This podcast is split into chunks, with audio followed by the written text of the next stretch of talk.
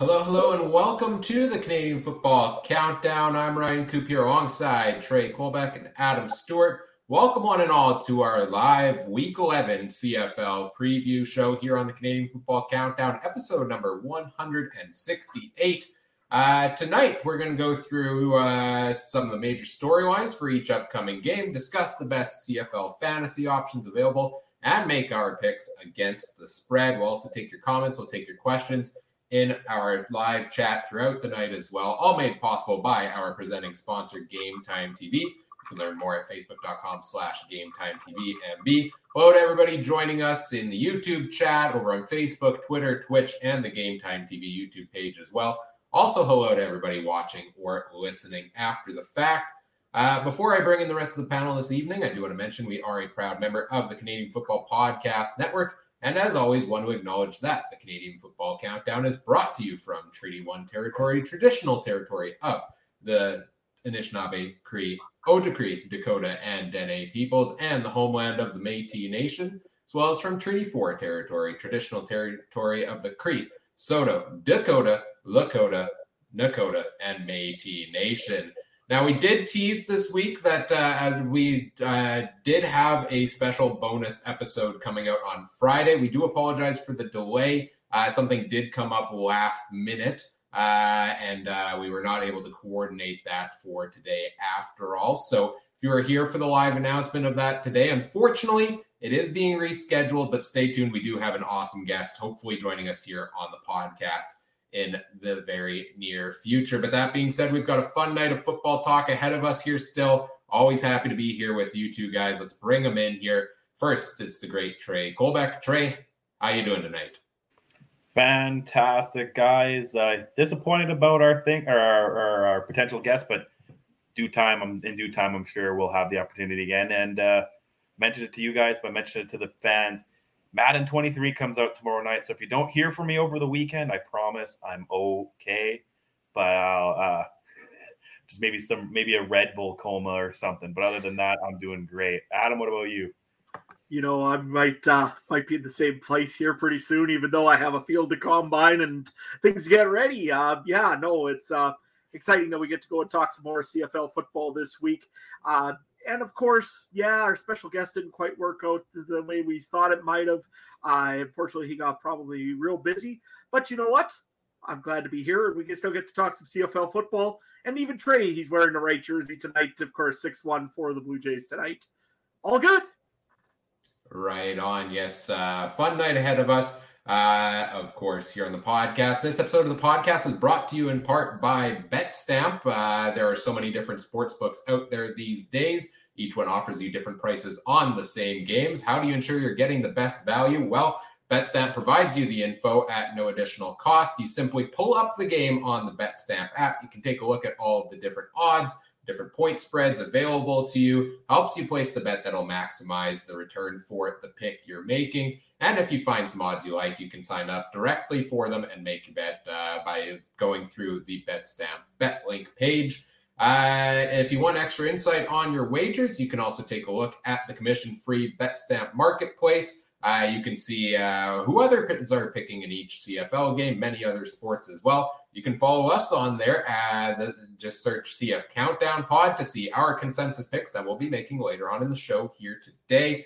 You can also see Trey's record, our resident betting expert, Trey CF Countdown, I believe, username there. So go check that all out. And through the verified bet tracking feature, you get the guarantee that the odds that we're betting on are verified and legitimate. Visit betstamp.app or download it from your local app store for free. Sign up with referral code CFC to let them know we sent you.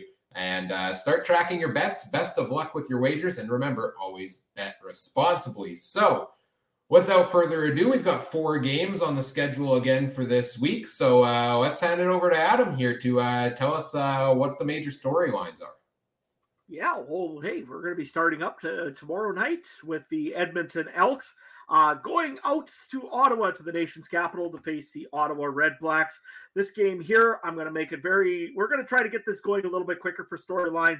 Ryan didn't go and shoot me over in the back of the thing last time, so I'm going to try to get through these a little bit quicker. So what we've done is Each guy's going to grab a storyline. We're going to talk about it. So I'm going to be the gracious host and let these guys go first. Ryan, what are you looking forward to in the Elks and the Redblacks this week? Yeah, the major thing I'm looking forward to in this one from the Ottawa side is that they had a rough go. Caleb Evans had a brutal game right before the bye week against Calgary Stampeders. Now they seem to have a good progress going for them a few weeks before that.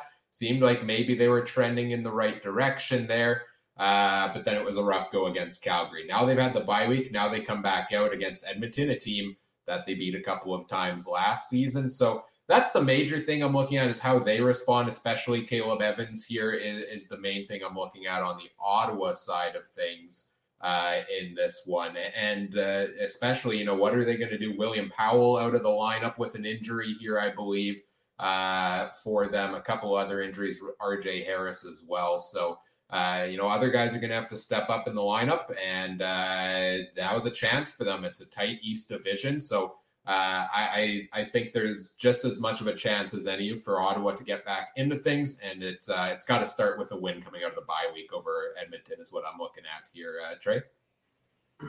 I'm going to call this game the who can tank for Curtis Rourke Bowl or something like that, because this is – wait, he's not draft eligible until 24, so a little early, but, this is kind of the battle for the first overall draft pick, it looks like, and, Edmonton – I don't know. Both teams really need a win, but I think Edmonton needs one a little more because the East seems to be a little tighter, and Edmonton's falling away from the top three for sure. And Saskatchewan could always, they could sweep Banjo Bowl Labor Day, and I'm doing some stupid bet that I lost to Adam on the show in a few weeks pretty easily. So Edmonton's really got to turn things around, but so does Ottawa. We've been, a lot of people talk already first 11 weeks about Lapo, so how much longer is he going to go into this second half? So I think I really want to see Lapo do something here to show, no, I'm a head coach.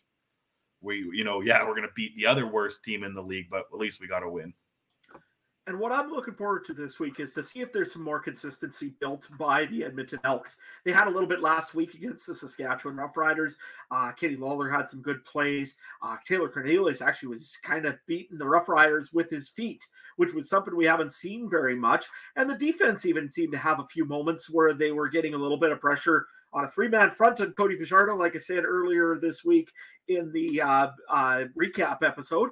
But, I'm just looking for Edmonton to maybe keep that same roster, try to build on some things, and start to look at what you're maybe going to do for the future. Maybe it's not this year, and because now the Riders have that season series on you, it's pretty tough for you to come back on this.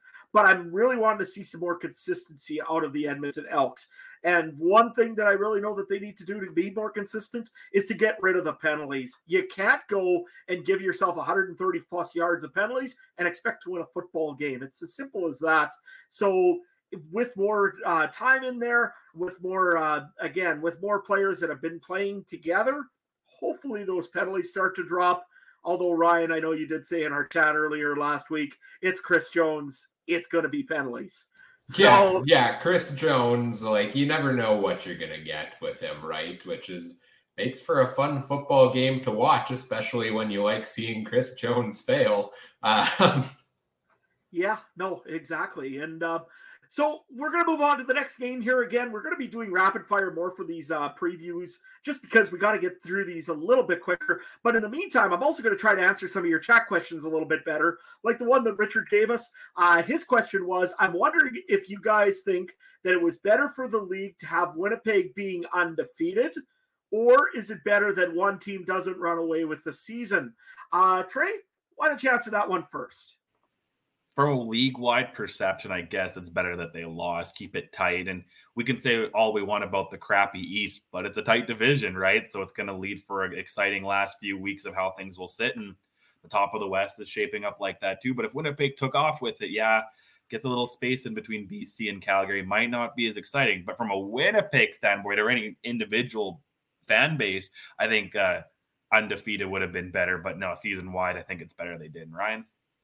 Yeah, to me, you might get a little more new fan interest or a little more publicity, right, across the country and maybe down in the States as well if you have this team all of a sudden going on this undefeated run. But Chances are they weren't going to go undefeated eventually. I would almost rather have a team step up and pull off a big upset win over them in the middle of the season here than it be all the starters are rested in week 17, 18, or I guess 19, 20 or whatever.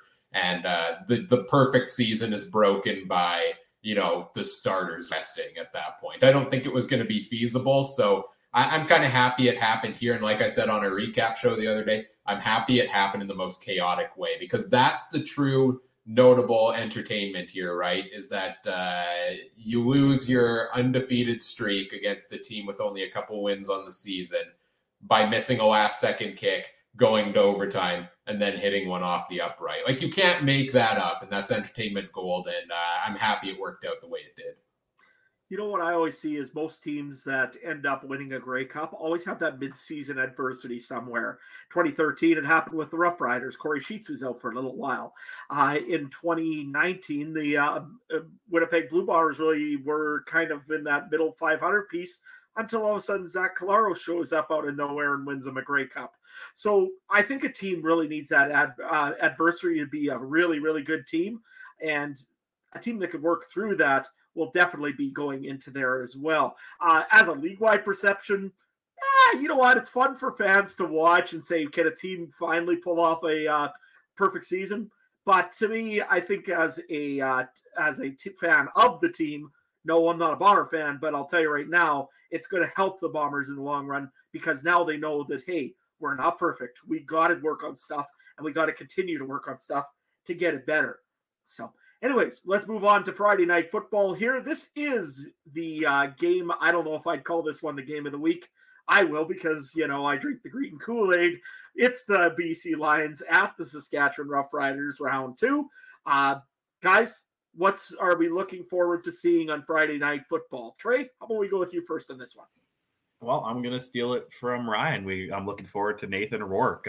Looking at his stats, he's 450 yards passing, higher than the second leader. And he's got 2 less games played. He's at 2,900 at 8 games, and Collaros is at just shy of 2,500 at 10 games. That's insane. I want to see if that continues. I want to see if one thing I was saying in the group chat is, you know, he's played very well against Eastern teams, and Edmonton. But he hasn't, you know, he won against Calgary, but it needed a late second half comeback. Hasn't beat Winnipeg. Is this going to be the same thing as that? So that's what I want to see. This is one of those games we're going to talk about maybe at the end of the year when Ryan has his Hall of Fame ceremony all set up. This is the discussion we'll be having. Did he beat enough of the good teams this year to really crown him HOF first year, Ryan? I love it. You know, everybody's waiting for this moment that the Nathan Rourke show comes crashing down, it almost seems like, and week after week there's a true test, and it seems, and they pass with flying colors. Like, BC is on a roll right now. So, the main thing I like to watch all the time in these games is, can they keep it going at the insane pace they are? Can we get a third straight 400-yard passing game? I sure hope so. I know Adam doesn't, as a Riders fan on the other side of the matchup.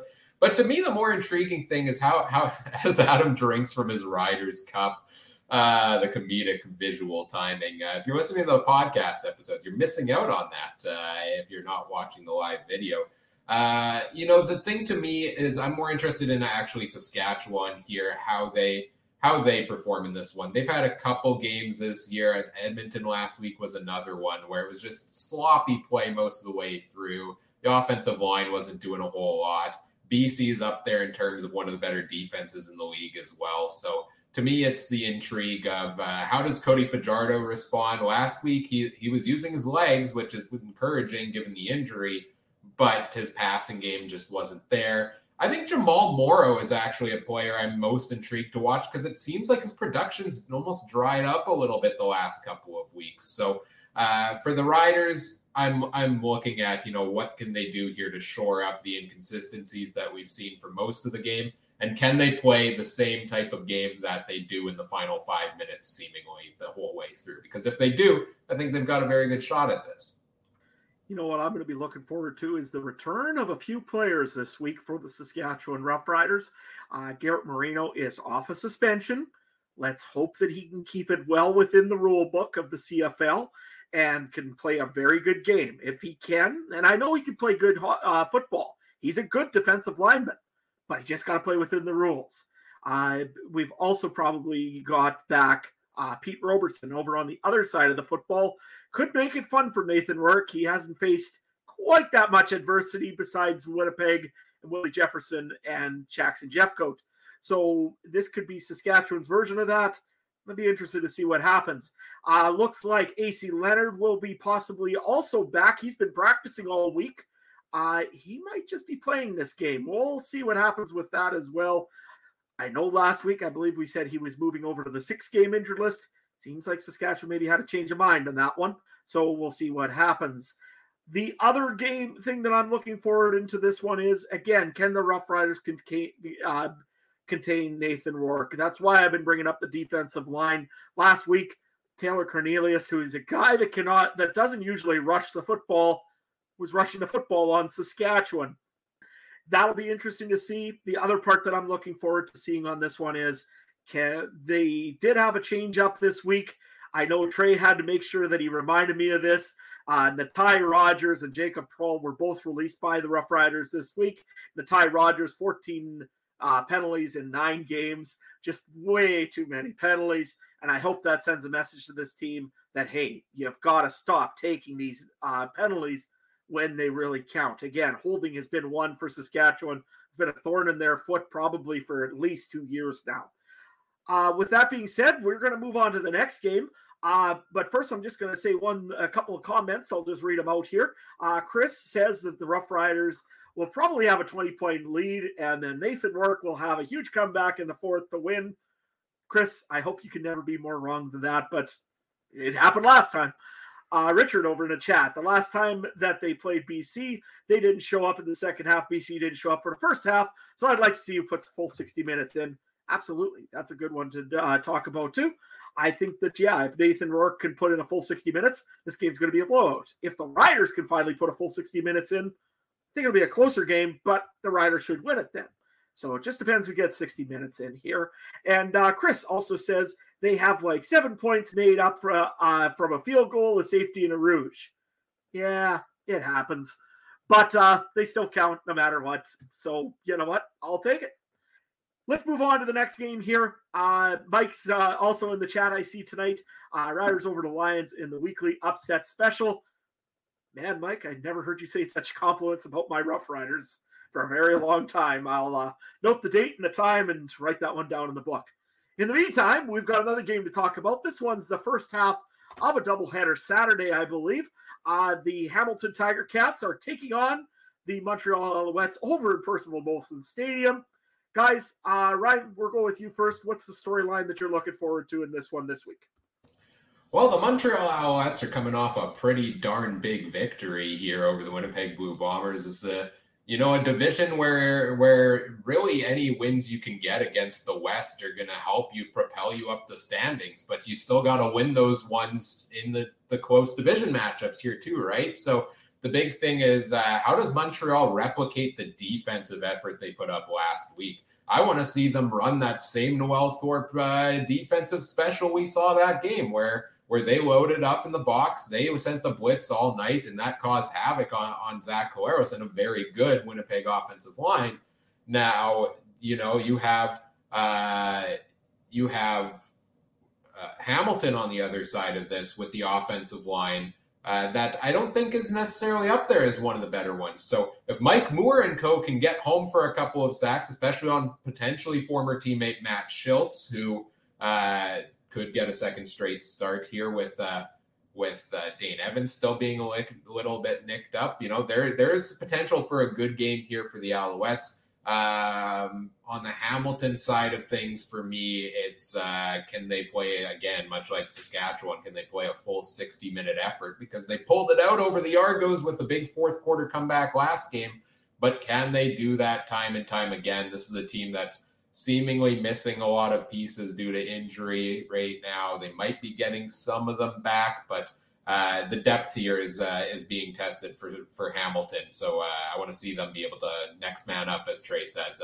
rise to the occasion. What are you guys? What are you looking at here for this game, Trey? You know, I'm going to call this one the game of the week, and maybe not based off of entertainment value, but standings and importance, right? They're tied. And later on Saturday, you have Toronto, the team you're trying to catch, play Calgary, who I don't know if Bo's going to let himself get embarrassed twice like that, right? So it's a big game here, and it goes long for the tie break. It gives you a little bit of edge here. And you have Hamilton, who has, what, two more against Toronto after this, right? So I'm looking more from a little bit step back view. You know, yeah, a lot could go on in the game, but I think the grander chess game here is a big one. You need to I even liked, was it last week when Dinwiddie kicked that last second field goal just for points kind of thing? Like, you know, I think you're going to start seeing some of that stuff in this East right now, where you maybe, you know, a little bit of salt rubbing or a little bit of extra points. Hey, it's football, play the full 40 minutes. Right. But I'm liking the Owls in this one, and it's, you know, they're coming off a big win in IG Field against, you know, the undefeated team at the time, and Hamilton I don't feel is getting things going. So, and they, you know, they've been banged up with the Southern Ontario battle there. So I think it's going to be a good one. I think this will be a nail biter, and we'll talk about it later with the betting, you know, very interesting lines this week. And this is another one that I find interesting, but I'm leaning towards Montreal. Yeah, no, this is a huge game. Like Richard just said in the chat, this one here pretty much could almost determine who maybe gets third place, who gets second place. And the way this league is going this year, third place is definitely not a guarantee for a playoff spot right now, the way the East is going. So to me, you look at these two teams, and one has been banged up for quite a while, has just kind of won a game, lost a game, won a game, lost a couple games. And the other team, I just seen them beat the two-time defending Grey Cup champions. I got to pick the two-time defending Grey Cup champion beaters to possibly win this one here. I think they're more healthy to begin with. And in that case, I hope that the Tiger Cats can make a game of this. I just don't know right now what exactly to think on the East. Like Trey always says, the East is so hard to decide. It's just going to be difficult to say which team can win, really win this one here. I'm looking forward also to hearing the Montreal fans. I hope they get out there. I know that Gary Stern is doing and rallying his troops and trying to get all of his guys out to try out some poutine and win this game here in Montreal. So, yeah, bring out your horns, make the game loud, and don't do it. Don't do it. Oh, bring the horns. Why not? It's all fun with those. So I'll be watching this game on mute. Well, you know, you can always add in the play-by-play afterwards, I suppose, or make your own if you really want to have fun with it. Well, but one quick thing I want to mention here on this game when you're talking about Montreal, the thing I am truly watching besides the defense from their standpoint, because I don't know if I'll get into this later when we talk fantasy, is have we started to see the resurgence of Jake Winicky, who seemed to get a couple key catches last game for Montreal. He's had a really down year. He looked good last game. I want to know if Montreal's going to try to go back to him to revisit that chemistry, because that would be a huge difference for their team to get him going again. I want to say no, because I dropped him on fantasy. You know, Chris in the chat also goes and says, I think the Owls are the dark horse team right now in the East. Just an opinion. Quick comment from Yichia on that one there. Are the Alouettes the dark horse, or are they kind of getting exposed a little bit that they are probably a pretty good team in the East? Ryan? Can you have a dark horse if they're all the same color because they're all neck and neck in the standings? Like, I don't think you can have a dark horse when you don't even – I mean, we should I shouldn't be the one answering this. Really, our resident horse expert here should. Trey, surely you can't really have a dark horse when there's nobody in front of the pack, right? I'll call them dark mules, those dark rented mules, you know what I mean? And then you can, that's what I'll call them, not a horse. But I don't think so. I don't know.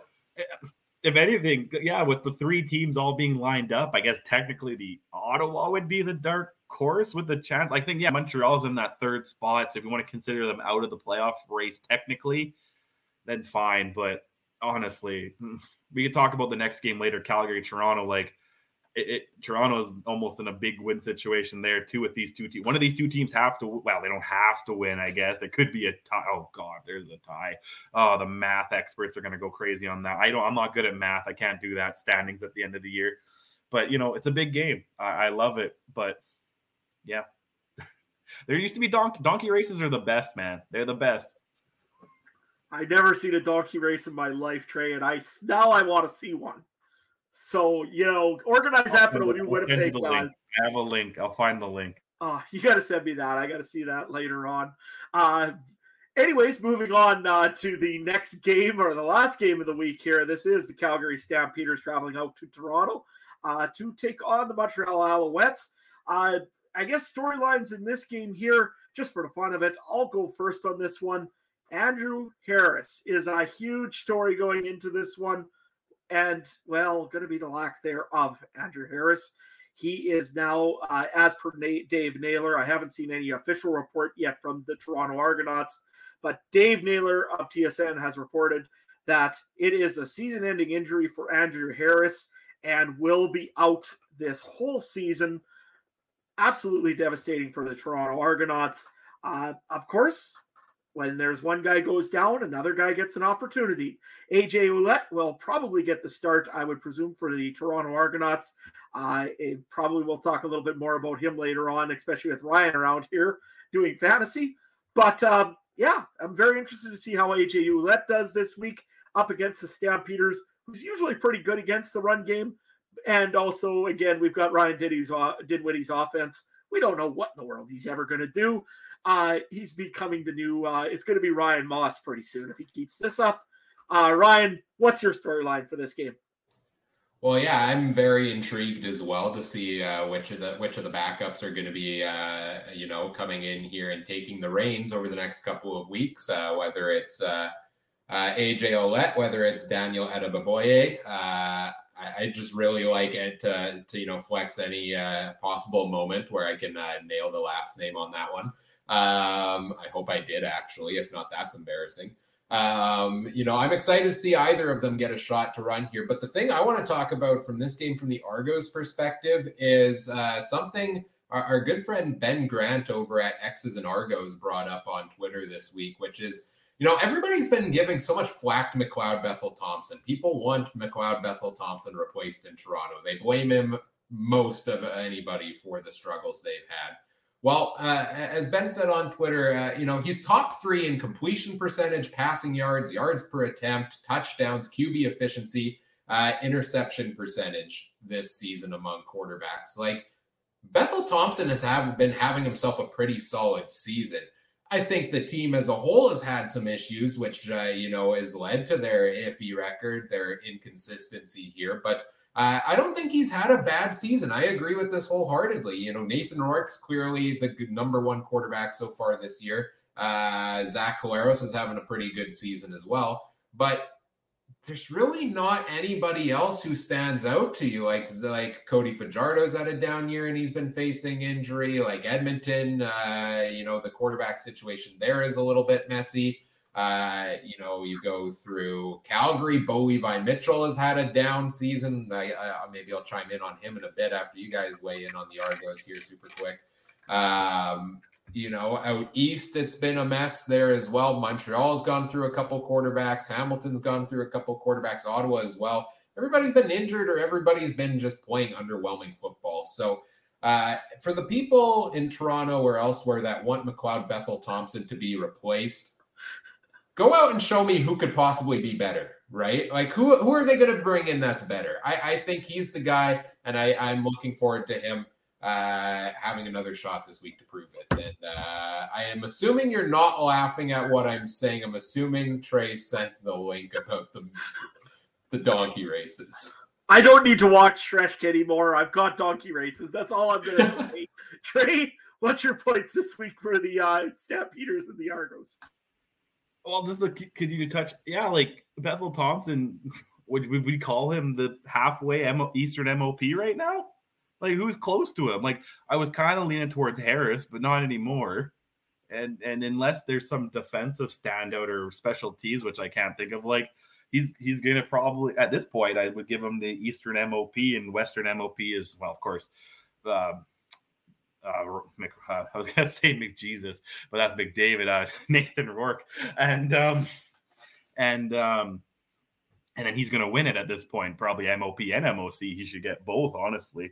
But so it's a weird game. You know, this is a game, like I said, one of those teams and the other game has to win, but the other one has to lose too. So Toronto has a chance to get a little bit more separation on the third place team and potentially Ottawa. They need to run it. Whoever their backup is it that Ouellette, I believe? Yeah, okay. You got to give him the ball. Try to get Speedy B in if he's in the lineup. Run. How you going to dominate the line here? And Calgary, just don't blow a 20-point lead and lose to a last-second field goal. And but if you do, cover the spread. Cover the spread for me. That's all I ask. You know, I just want to bring a quick little point also on Calgary here. Kadeem Carey still is possibly injured this week. Just to keep that in mind as well. Also, their main receiver so far this year, Malik Henry, also on the limited / did not practice in one game this week. So just keep that in mind with Calgary as well. They do have some injuries popping up. I don't know if it'll really affect them that much. I mean, it is the Argonauts, although the Argonauts can just turn it on at any time. And I think last week was McLeod Bethel-Thompson. I can't remember. We have to make a little diagram here so we know when it's good Macbeth, when it's bad Macbeth. So that way there we know what's going on here, because I think this is the week of bad Macbeth, unfortunately, for the Toronto Argonauts. Hopefully he'll be okay, but we'll see how it goes. I just want to weigh in on the Calgary side, because you mentioned the injuries there for them, right? That was the big thing that changed things around in that second half against BC, where I think they lost like 2 or 3 of their starting receivers due to injury going into the second half there. And Calgary's always been heralded as a team that seems to find the diamonds in the rough at pretty much any position, especially wide receiver. They have guys come out of nowhere and be huge playmakers. I think that's going to, especially if they're out again here, I think that's going to be tested. We saw flashes of Sean Bain last season. Well, he came in, was the big go-to guy the last week for Calgary, right? And so, you know, Jalen Philpott has potentially a chance to step in if he's ready to go in this one. So, you know, maybe miss a couple pieces due to injury, but next man up. And Calgary's historically a group that can do that, but they're going to need to with a pretty thin receiving core there with people banged up. Yeah, thin receiving core, and also don't forget that linebacking core is just as thin. Jameer Thurman is still kind of banged up, and Trey Robertson is gone for the season. So there's pieces missing all over the place. I mean, yes, they got Cam Judge there, which is a big help, but he needs somebody on his other side to help him out as well. Otherwise, he's just a guy kind of there. Hopefully, Calgary has enough depth for this. I think they do. I mean, let's face it. Between Huffnagel and Dickinson, they know what they've got, and they know how to build a team. There's a reason why they were considered a Belichick kind of team for a long time in the CFL, and go from there. Like Richard said in the chat, though, you know what? Toronto did beat Saskatchewan twice. There's an opportunity there for them to come in, play a great game against Calgary, and win this one. You never know what can happen until you play the game. You got to play the game to find out what's going to happen. So with that being said, I shaved enough time that Ryan will chastise me this week, and we'll move on to Ryan's fantasy picks for week 11 or 12, I believe. I'm very impressed here, Adam. That was a very tight run time on these, and I think we still covered a lot of ground. But let us know. Let us know in the comments. Let us know on social media. What do you think of the condensed storyline segment there? Do you still feel like you're getting all the info out of it? As we move along to talk a little CFL fantasy here this week. Of course, we're all playing in the CFL Podcast Fantasy League, the three of us, looking to make our way to the playoffs as we, you know, get down to the final, 6-7 weeks left before playoff time. Matchups this week, I am playing Superfan Mike of the Turf District. I'm very scared because I've been playing in this league for a couple of years now. I've never beaten Superfan Mike in a fantasy matchup. I finished near the top of the standings every season, but he's the one guy. Superman has his kryptonite. Superfan is my kryptonite. So I got to come up with a big performance here this week to pull out the win. Who do you guys have for matchups this week? Does anybody know off the top of their heads, or I can. I've got mine all lined up. I've got Travis Kerr, the 2-0 CFL podcast. And if anybody ever knows me before this podcast, 2-0 was actually the first podcast that I was ever on. So I guess it's a little bit of the student trying to take on the master. And unfortunately, I decided to open my mouth up a little too much on Twitter and made a bet with Travis that the next time he's out this way, we'll go for Chinese food. Loser has to buy. And if you know both me and Travis, that could be a pretty expensive proposition. So nevertheless, we'll see how this goes. Yeah, I need some help, though, guys, to make sure I got a great lineup because I really don't want to lose that bet. Trey, who do you got? I have the Argos Fancast. Yeah, looking forward to this. We're all clustered up there, man. 2-8, 2-9 are all within a half a game in the stupid odd team league. So the buys are really throwing me off. And I think I might buy last week too. So I have no games in hand. So I'm trying to play catch up here, but I'm looking forward to it. Interesting week with the 2 Friday and 2 Saturday games, an extra day to think about things, but also an extra day with no depth charts. Right, Ryan? Yeah, for sure. It's kind of nice, though, then to have the depth charts condensed into those 2 days, right? So you're not like picking something for the Thursday game and then you got a long ways till sometimes it's like a Sunday game after that. But in terms of, so that's our weekly set your lineup fantasy there. We also have our season long fantasy league that the three of us and our friend Mike are in as well. And we had some interesting developments this week.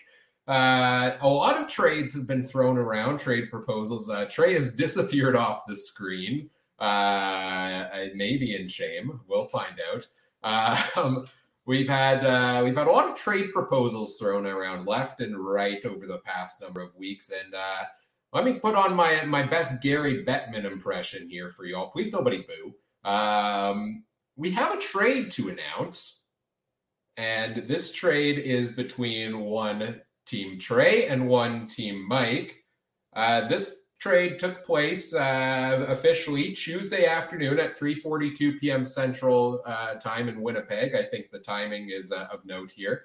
Let's see. Team Mike receives from Team Trey quarterback Zach Collaros and Canadian running back Brady Oliveira.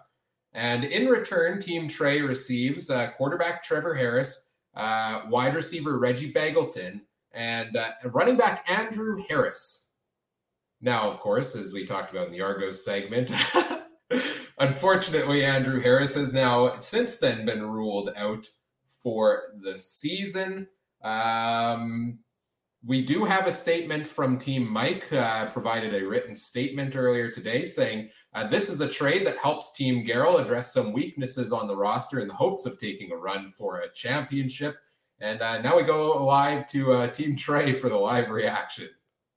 My only comment is the one sitting in our group chat, and it's not safe enough for the podcast. So Mike knows what it is. Buy me dinner next time, buddy. Buy me dinner first. That's all I got to say. Hey, I'm just loving the booze in the podcast and the comments. I mean, they got the Gary Bettman impression right down to really great.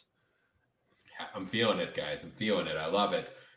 We did have some additional moves here. First of all, Trey, maybe explain your reasoning on the Andrew Harris trade, because I think you have some decent, solid reasoning there. No, because I thought, like I said, I thought he would be out 5-6 weeks, so I'd have him for the end of the season. And like I was saying earlier, maybe Bethel-Thompson's the Eastern MOP. Like, who else are you going to maybe put up there, reigning Grey Cup MOP and stuff like that? So, I was thinking about that. And then if we're a keeper league and he decided to come back next year, maybe, like I said, I got rid of everyone else good. He might be the guy I keep. We have to have a Canadian. We have to have 2 Canadians on the roster with 1 starter. So I thought, even if he shows up next year and is just a backup in Toronto, he's a Canadian that I didn't have to waste a draft pick on. And I can go, go elsewhere. It wasn't a bad idea. And again, I'm just looking for Curtis Rourke. I just want the first overall pick. He's going to be added to my negotiation list. And or maybe I'll talk to our buddy Brandon. I'll talk to our buddy Brandon next year, and I'll get a little bit of scoop on some of these college guys yeah, thanks, Brandon, for coming on the show like 4 weeks into the season, and you couldn't help me out before this, buddy. But it's great to have a guy like that in the wing. So I'll be in his DM soon here. Yeah, Richard in the YouTube chat says, we all make mistakes. Watch Trevor Harris light the world on fire. It's possible. And there's a long way to go. You still have time to catch up here, Trey. Anything can happen. Of course, a couple other moves made this week. Mike did add Javon Katoy to his roster. He had an empty spot at wide receiver after trading away Reggie Bagleton. And Trey did move Andrew Harris to the injured reserve and added Canadian running back Jeshua Nantwi, who had a solid week last week in fantasy. Now let's take a look at the fantasy options available to pick from this week if you're playing the official CFL fantasy game. And taking a look at options to fit in. Chris in the chat says dark horse team. There you go. We were just talking about dark horse teams. You got this, Trey. I believe in you. By the way, I also, before we want to move on, I do want to mention that the rest of the guys have gotten so fed up with Nathan Rourke and his appearance on my fantasy team that I have been called out on whether or not he counts as as a starting Canadian because quarterbacks don't. So, when you win, people start accusing you of cheating. I get it, whatever. I'm over it. I will start a second Canadian and still kick all of your butts just to spite you. Just full note. I have no complaint. I had no complaint. We just had one complaint. Where's the cat? Oh, go this way. This guy right there. Hey, you can't blame me. I mean, I'm trying to get back into this contest, and I still think if this was properly done, that the commissioner would immediately pull Nathan Rourke from his lineup and not play him anymore. Just because that's not violating the rules all along. Hey, I'll play a second Canadian. Just straight shots, man. Oh, if he did it proper at the beginning, we wouldn't be here. Best fifth-round draft pick ever. That's all I got to say. Oh, man, we don't deserve to be on the podcast. No, not close. That's like. On that note, let's talk fantasy. Oh, man. All that time that I saved in the reviews, well. Hey, it's out the window now. The people had to know that I was under fire here, But I'll keep picking up. I'll keep racking up those wins, and y'all can come talk to me at the end of the season when I start two Canadians every week and still win, because I've got Curley Gittins Jr. on my roster, who I think is one of the top Canadian receivers in the league as well. But let's talk your fantasy picks for the week, everybody. Let's take a look at the quarterback position. First of all, Nathan Rourke is now up to $14,000. The Rourke stock market is through the roof. You would need 35 fantasy points from him to hit that total. Well, he's averaged 32.3 and hit over 36 again last week. So, honestly, at this point, I'm strongly considering putting Nathan Rourke in. I always tinker when, I tempt it a little bit, and then I look at the lineup, and then I'm like, well, what happens if he fails? I think if you can find a couple other positions of cheap players that you are confident can hit a couple points over their value, put Nathan Rourke in your lineup, because there's going to come a time when he's not hitting 30 points, probably. Chances are he's probably going to. If he doesn't, if you have a couple other guys you're confident can pick up a few points to make up for it, it's worth putting him in your lineup. If you're not sold on the value plays, well, then Rourke's not worth it, is my simple statement on that. But the options I like, besides potentially Rourke this week, I like McLeod Bethel-Thompson at $91.81. I think Bethel-Thompson is primed for another good game here. He's been on a roll, like we talked about. He's also playing the Calgary Stampeders defense that got lit up by BC last week, that got lit up by the Bombers a couple of weeks ago, and is surprisingly giving up a lot of yards and points. So I do like Bethel-Thompson as a play potentially this week. I also like either Caleb Evans or Taylor Cornelius, two quarterbacks that get a lot of running yards. They're also facing each other's defenses, which aren't great. So I'm kind of leaning in that direction. I really want to take a chance on Caleb Evans, a bounce back this week, because I think he showed some good success, but he did struggle in that game against Calgary. He's had a bye to review the footage. I'm expecting a bounce back against an Elks team that struggles a lot against the run, which could also mean struggling against a running quarterback.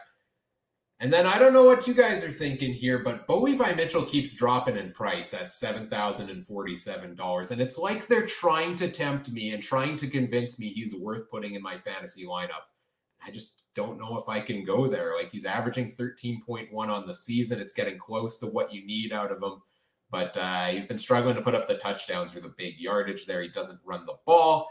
And then you got to see the depth charts. Yeah, perhaps a cheap play in Matt Schiltz if you're looking for a really cheap play. So that's kind of how I see the quarterback landscape this week. How about you guys, Trey? Who are you looking at as your quarterback for week 11? Oh, man, you should see my potential lineup right now. It's nasty just because I have Nathan Rourke at quarterback, and then it drops off from there. Like, the next highest salary I have is $5,300 right now. So but things are getting tight in our league, man. It's real tight. Oh, man. If I don't go with, I think right now I'm going to go with the nasty lineup with Nathan Rourke and a bunch of 5,000s and less and see what can happen this week. But if I did have to go elsewhere, Bethel-Thompson, what you save, big chunk, you save like $5,000. That's a good play. Cornelius, like you said, I don't mind. Evans, I don't mind that. Bo, if you had a couple more touchdowns, I'd maybe lean towards Bo, but you never know what's going to go on in Toronto. Adam?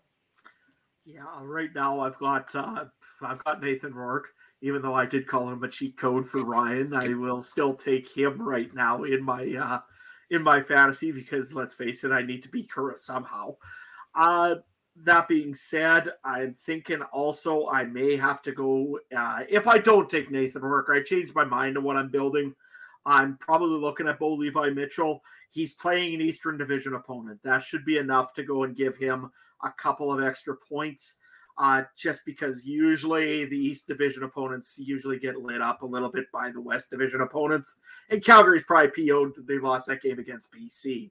So Angry Bo or Nathan Rourke is probably the two choices I've got. Let's take a look at the running backs this week. Jamal Morrow's the most expensive at $8,912.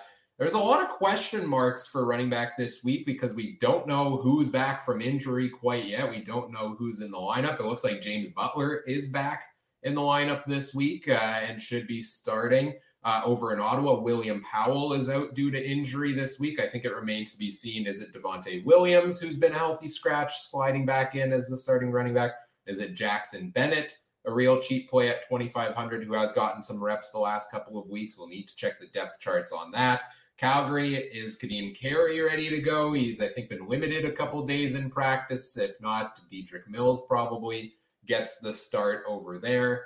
Hamilton, you would think Don Jackson gets the number one job, but Sean Thomas Erlington plays a little in there still as well. Montreal, is it Antwi? Is it Walter Fletcher? Is it Tavian Feaster? How do you know? And Toronto, we're waiting to see which running back gets the bulk of the carries here in the absence of Andrew Harris. So yeah, I've pretty much run through every team here, and I don't have a definitive answer on who the starting running back is for a lot of these at this point in time, so it's kind of hard to talk about. But the options I do like, I probably will put whoever the starting running back for Toronto is, whether it's A.J. Ouellette or Daniel Adebayoye, into the lineup, $4,000 or $3,500. I think that's pretty cheap. I think that's pretty good for a potential starter here who – I think they will still get involved decently well. I'm not sure I'm going Devontae Williams at $4,000, but if Jackson Bennett's available as the starter at $2,500, he's had a couple decent games in a row for Ottawa facing an Elks defense that sucks against the run. I kind of like the really cheap chance on a Jackson Bennett.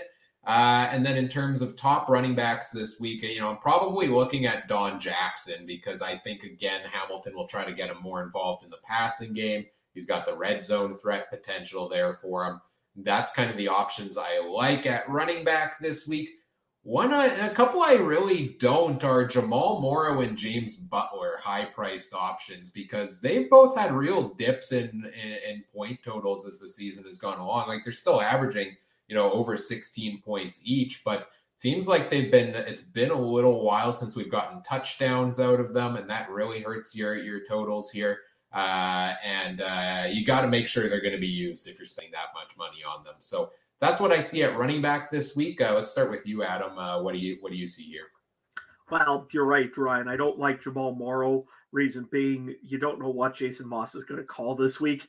If he decides I don't want to go and run the ball, which seems to be often lately, I don't like Jamal Morrow's chances here. I don't mind maybe even looking at a really cheap buyout, but he's not that cheap either. It's Frankie Hickson. I ran with him once to try to see what I could get out of that. I know he's healthy and he's ready to go this week.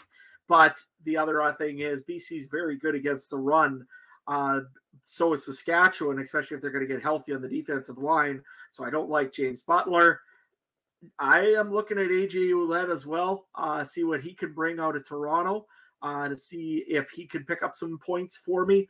And you mentioned also in Ottawa there, the $2,500 option in Jackson Bennett. I think he could be a pickup as well if he is the starter, or even if he gets any reps, essentially. He doesn't have to make a whole lot and pay up that $2,500. So either one of those possibly.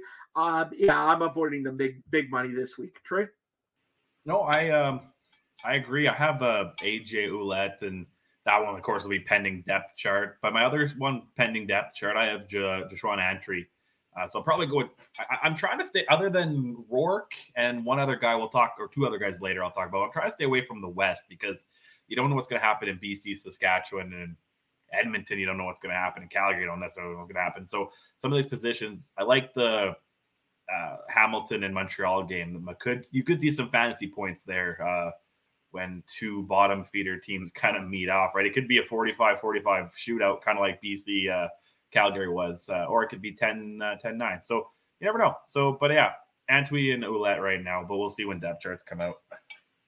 Yeah, that is the finicky thing with fantasy football, is a lot can depend on who's in the lineup, especially at a position like wide receiver, which we move on to next here. As usual, I'll let you guys go through and tell me who you got in your lineups here at this position. Let's start with you, Adam. What are you looking at wide receiver this week? I'm looking at three guys that I'm just kind of trying to say within my fantasy bucks due to the fact that I'm looking at picking up a Nathan Rourke this week.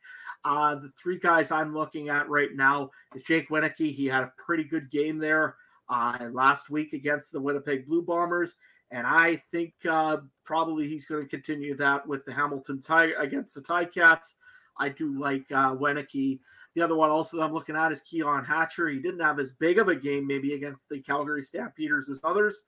He still had a pretty good game, though, and I do like him as well for fantasy, especially up against the Saskatchewan Roughriders secondary that sometimes lets that big play once in a while go through. Another guy that I'm looking at is another Montreal Alouette, is Tyson Filippo. He's going to break it one of these games. I don't know which one it is. He's either going to break a touchdown for a return, or he's going to get a touchdown in receiving. He's been getting better and better and better every week. I think that he's going to start pushing Herji Miala out of the position that he's in, and Filippo is going to fill that probably sooner than later. So I think that might be also an interesting option on wide receiver.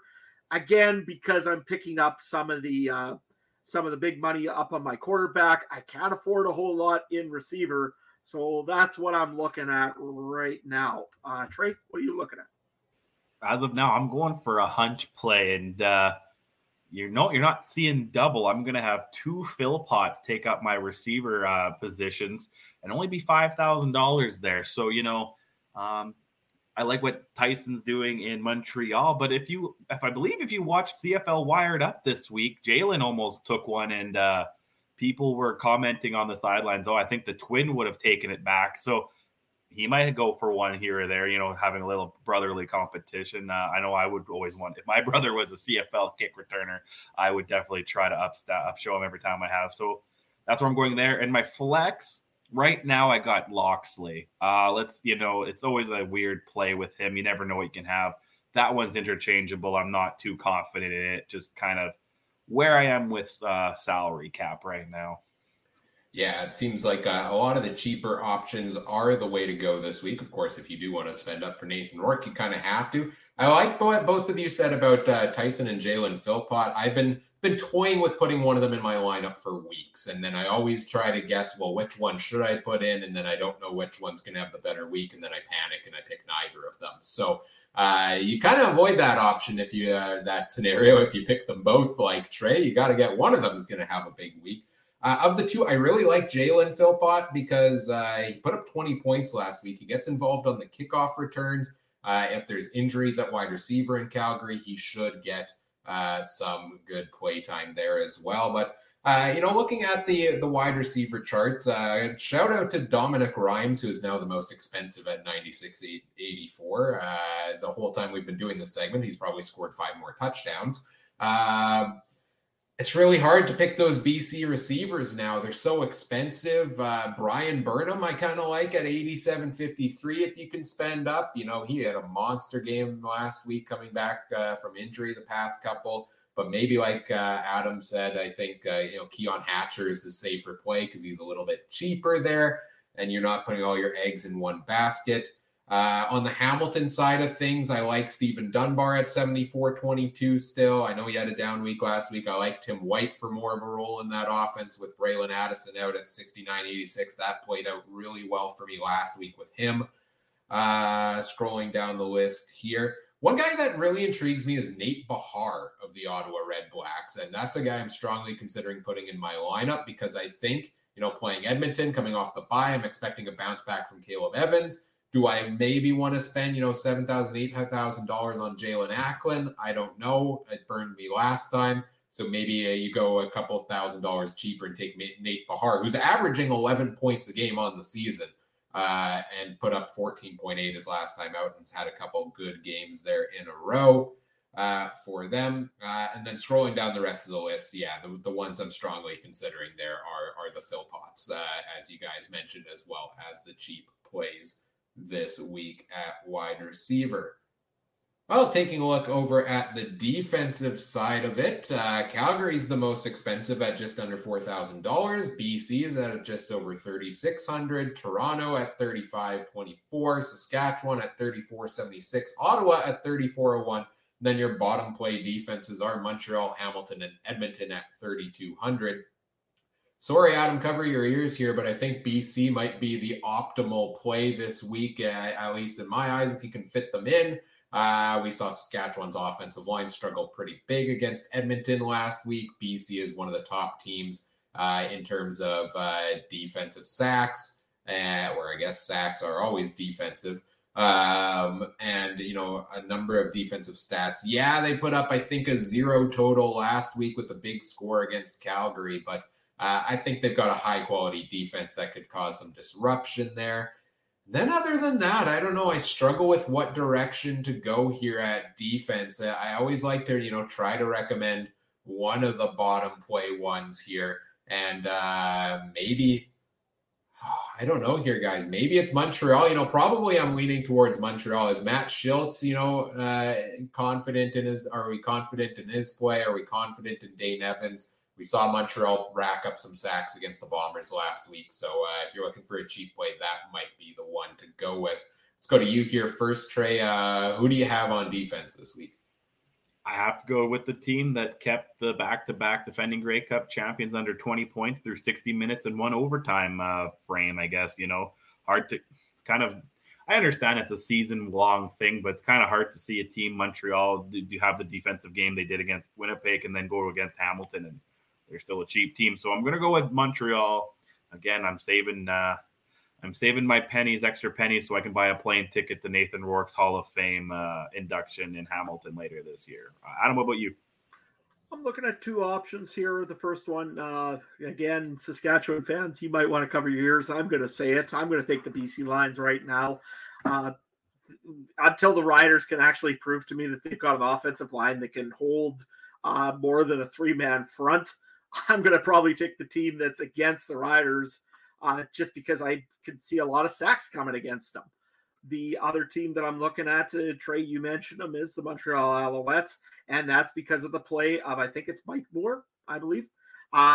Great plays deserve to be recognized, and he is a guy that should be recognized on that Montreal's defense as a threat. And if he can keep it going against a Hamilton team that again is a little bit wishy-washy on what quarterback is going to be in. I think it's a good chance there for the Montreal defense to capitalize. The other ones, I mean, Saskatchewan, they're going to get some pieces back. You never know. They might be able to put some pressure up on Nathan Rourke. Let's hope so. But again, Nathan Rourke has just been absolutely insane so far this season. The main reason why I'm taking BC, though, is one reason. Every time I take a defense, that defense explodes and implodes, and it just goes right down. And that means that Saskatchewan should win this game. And that's my theory, and I'm sticking to it. Chris in the chat says, Darth Vader size, no, Adam, I guess does not like that pick, that suggestion there. I think that's it for fantasy this week over here for that segment. I'm just going to get Adam to reconnect his video here. I think it's a bit frozen. Adam, if you could do that, that would be great. While we get into our betting segment, our picks against the spread, powered by Betstamp. Of course, you can track our picks on the Betstamp app every single week. You can find us in the marketplace there. CF Countdown Pod is the username. And visit betstamp.app today to learn more about it and use our referral code CFC to sign up for that. And we bring Adam back in. Video's unfrozen. We're ready to go. And we hand things over to resident betting expert Trey to take us through this segment. Yeah, guys, I forgot to make my fantasy slides this week, so that's okay. But first game of the week, doubleheader on Friday. We first go to Ottawa, where the Edmonton Elks road dogs +4.5. This is an interesting game. How you give Edmonton the underdog here. I wonder if there's going to be some weird stats that will change once the depth charts come out, kind of like we saw last week with Toronto Hamilton. I guess I got to take Edmonton at the +4.5. I think they're the better team, but they're the underdog. So when that happens, you got to take those odds. Let's go with Ryan. Yeah, I saw this. I looked at these odds this week, and I was kind of floored to see that big of a favorite for Ottawa here, because we're talking about a 2-win football team in Edmonton and a 1-win football team in Ottawa. Nothing to write home about for either of them. Where Edmonton's 2 wins are against the East. I think they might be undefeated against the East, if I'm correct, or at least 2-1, if that. They haven't had a ton of games out East. And Ottawa hasn't won a home game in bloody forever. So I was shocked to see that Edmonton was the underdogs in this one. And yeah, I saw that and said, yeah, I'm taking Edmonton at those odds. And, you know, the best odds from Betstamp here, if you're going to pick, either side of the spread here is pays out 1.91 from Coolbet. I think that's you bet $10. I believe you get $9.10. Cents is the additional you can win there. But I was appalled at the money line pick on this one too, which was a 2.75. Like that seems to me like everybody's discounting Edmonton. And I think that, like you said, Trey, I think they're the better team almost. So yeah, I'll take the Elks this week. So Adam, are you making it a full consensus here? Or are you going the other direction? No, I'm going to make it a full consensus too, because I think the Edmonton Elks are a better team than the Ottawa Redblacks. They had a little bit more consistency last week. Taylor Cornelius could seem to move the ball a little bit easier. Kenny Lawler had a pretty good game overall. They just ended up shooting themselves in the foot more than anything. If they can get over that, this game should almost be a walk for the Edmonton Elks as far as I'm concerned.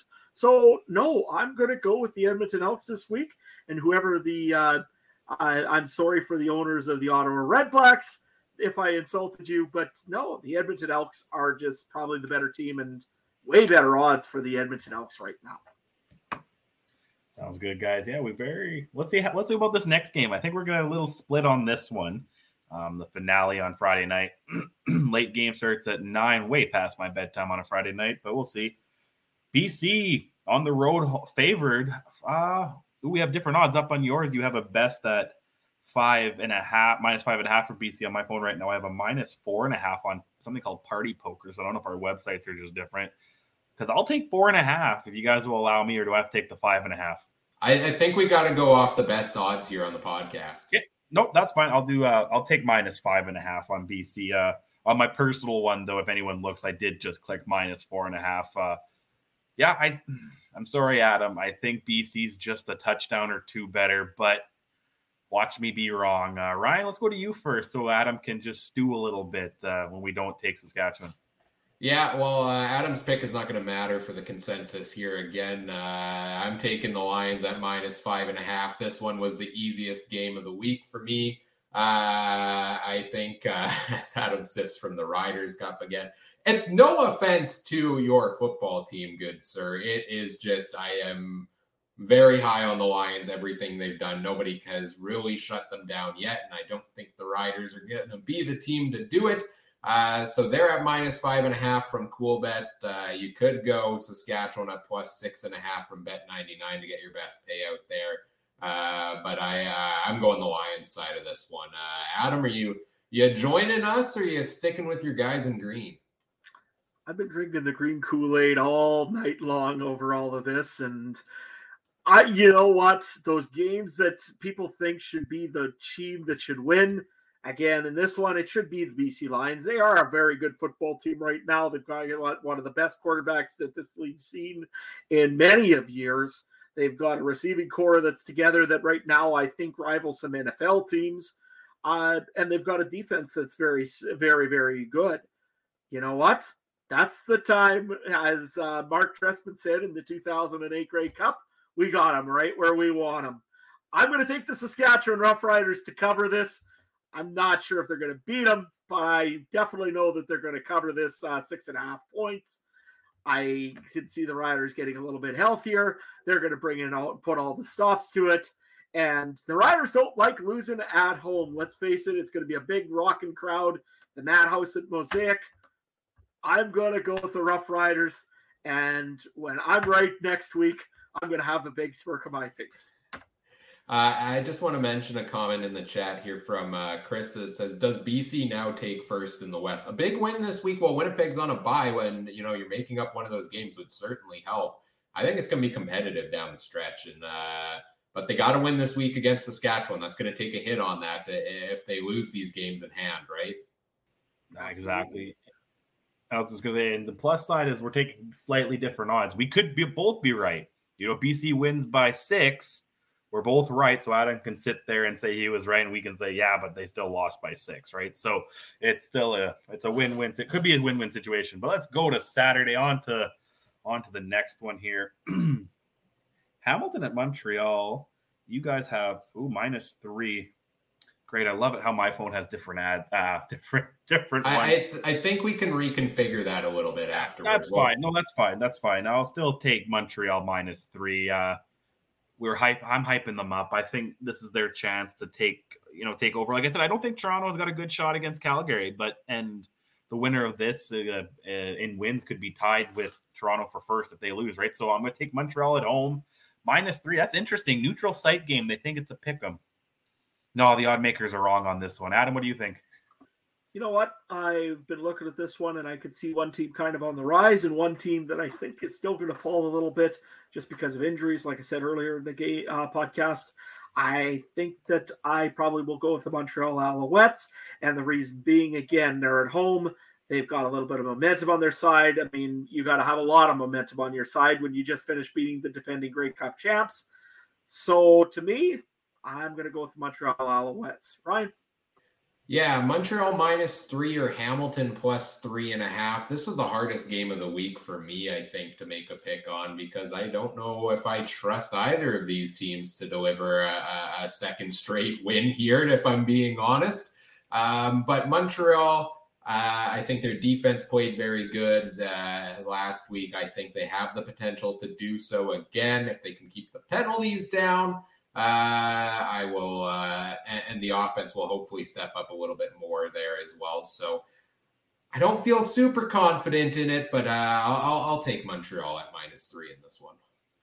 Good stuff. Good stuff. And to the last game, Saturday night, 6 p.m.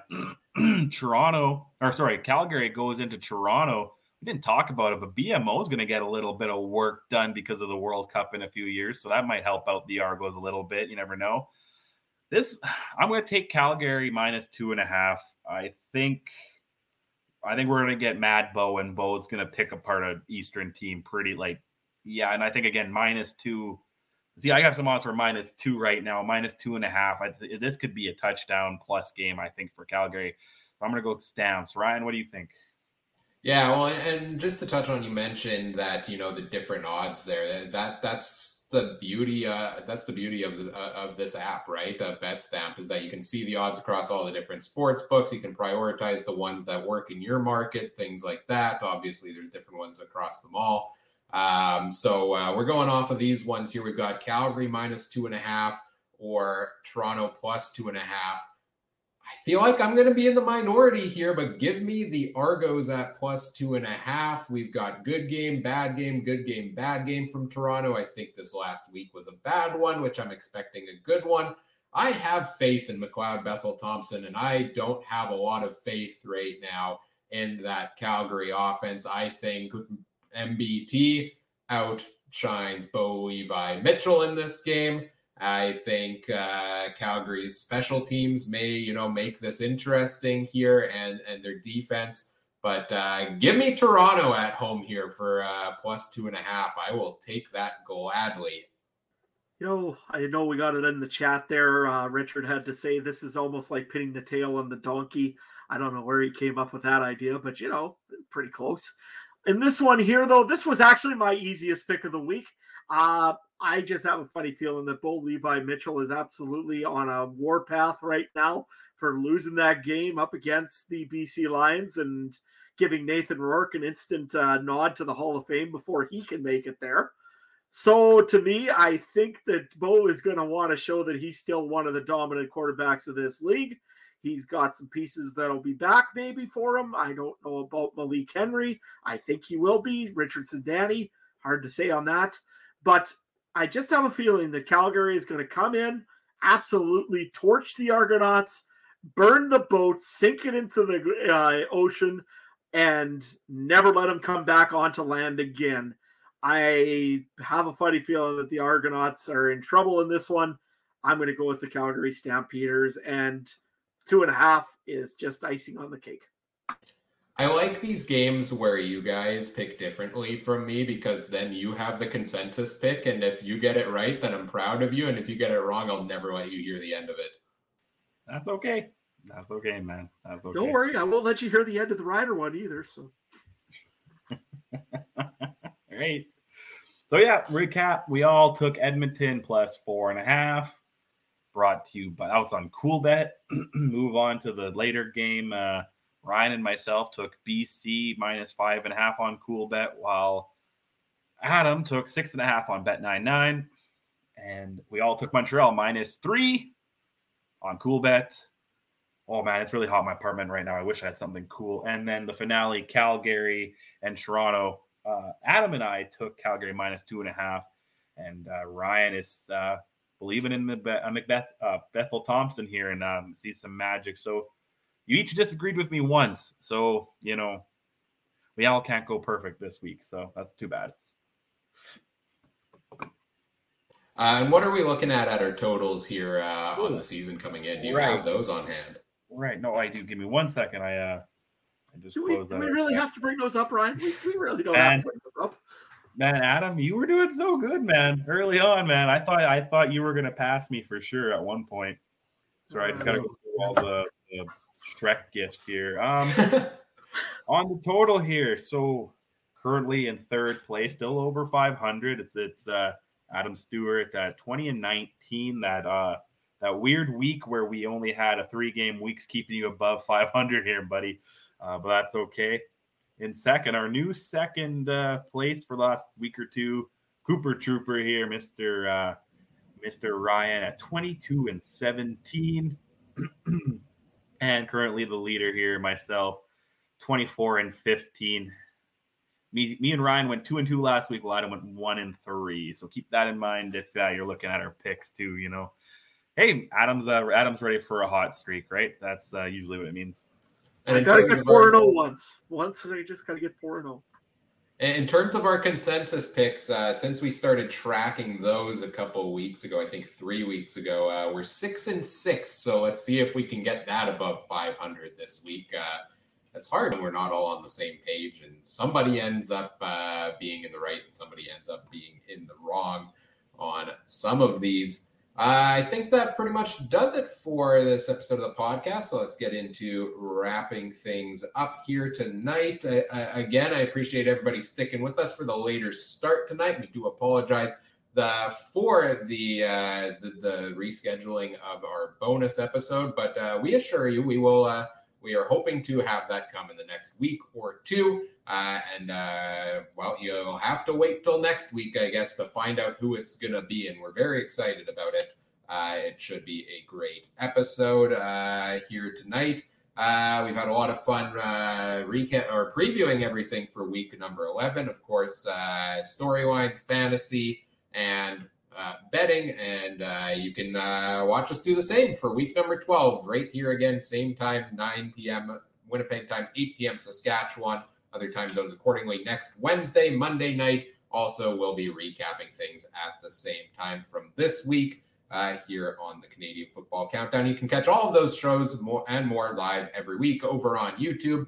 You search the Canadian Football Countdown there, or you can find us on Facebook, Twitter, Twitch, or the Game Time TV YouTube page, all made possible by presenting sponsor Game Time TV. Learn more at facebook.com/GameTimeTVMB. If you want to follow us on social media, as mentioned, you can find us on Facebook and Twitter. We're at CF Countdown Pod there. Make sure you check out all of the other great shows from around the Canadian Football Podcast Network at CF Pod Network on Twitter also.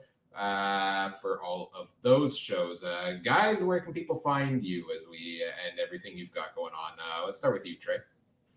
You can find me at Twitter at TreyMBHarness. If you ever want to talk horse racing, football, UFC this weekend, I'll probably be over. A couple big races this weekend. Queen's Plate, that's the Canadian Triple Crown starter, goes at Woodbine, and something called the Gold Cup and Saucer, the biggest race in the Maritimes. If you're ever out in PEI, it's called Old Home Week. It's a whole provincial party basically centered around this horse race. So, good times. And UFC, I can't remember the number. I never remember the number, but should be a good one if you want to tweet at me on Saturday and Sunday about horse racing UFC at TreyMBHarness. And if you want to see me and Ryan share Shrek gifts, and you want to see me and Adam share Star Wars gifts, that's where it's at. Adam?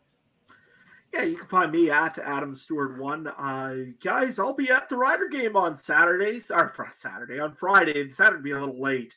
But if you show up on Friday, hey, come and visit with me, say hi, see how things are going. And don't worry, if you're wearing orange, I won't make fun of you too much, maybe a little bit.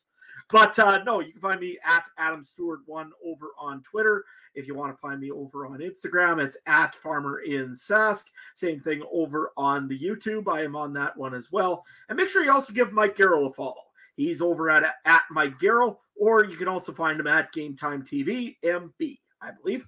So, give both of us a follow, or, hey, come visit with me over at the Rider game here on Friday evening. Right on. Yes, Trey, you did mention the Shrek gifts. We, of course, did have a lot of fun with a little bit of a gif war there about Shrek the other day. And it led to a bit of a debate amongst us at like 1 in the morning after a game finished the other day. I don't know. Do we want to get into that now? Do we want to save it for another week? How are you feeling here, Trey? I want to thank the 2 out of the 3 people who voted for the movie that I thought was better. So that's all I got. Yeah, 2 people thought Shrek the Third was better.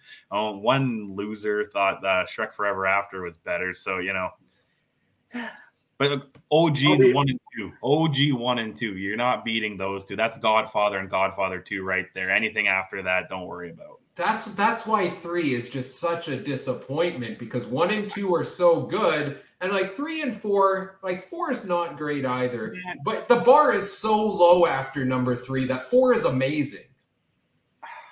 I think if there's one line, we could get into this all night. We're going to make this into a 2-hour show. There's one when you meet the wizard, he's just unreal in the 3rd one. I find him unreal. Merlin, I think it is, right? And Merlin's so overdone. No, it's not. He is so funny when he calls Justin Timberlake's character a nutcase. It's unreal, guys. I never mind. We're never going to agree to this, Ryan. Never going to. No, we're not.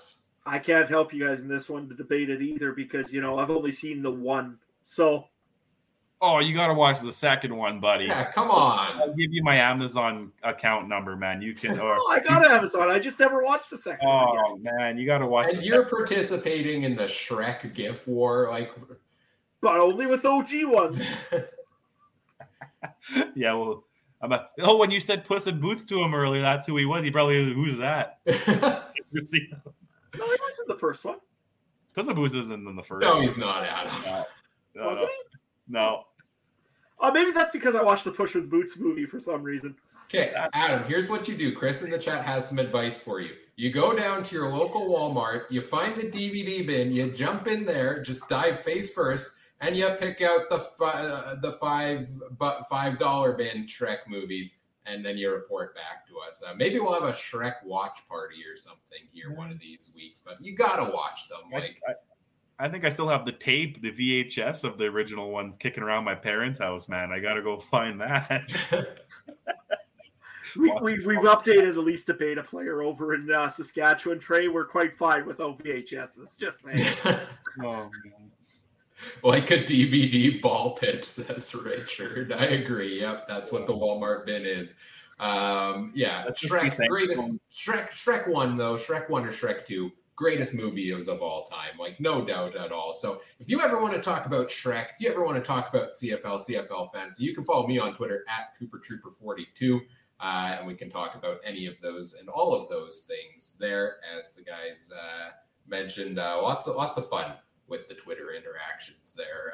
Anybody have anything else they wanted to mention before we wrap it up? Nope, we're good to go. Thank you, Chris. The Mandalorian is also the greatest Star Wars of all time, and Adam still hasn't seen it. And Ryan, Maddie, I don't want to talk to you about Star Wars. It's okay. Right, if I got to watch 3 and 4, or 2, 3, and 4, Ryan's got to start watching, I think, at least the first trilogy, doesn't he, Trey? Like the original trilogy? Yeah, everyone has to watch. It's not happening. I missed the boat. It's too far. No. Not a chance. Well, then you know what? Then Ryan, I think I side with Adam on that Canadian quarterback thing. After all, it's okay. I'll start a second Canadian. It's fine. It's fine. I don't think we should pull his points. Anybody else?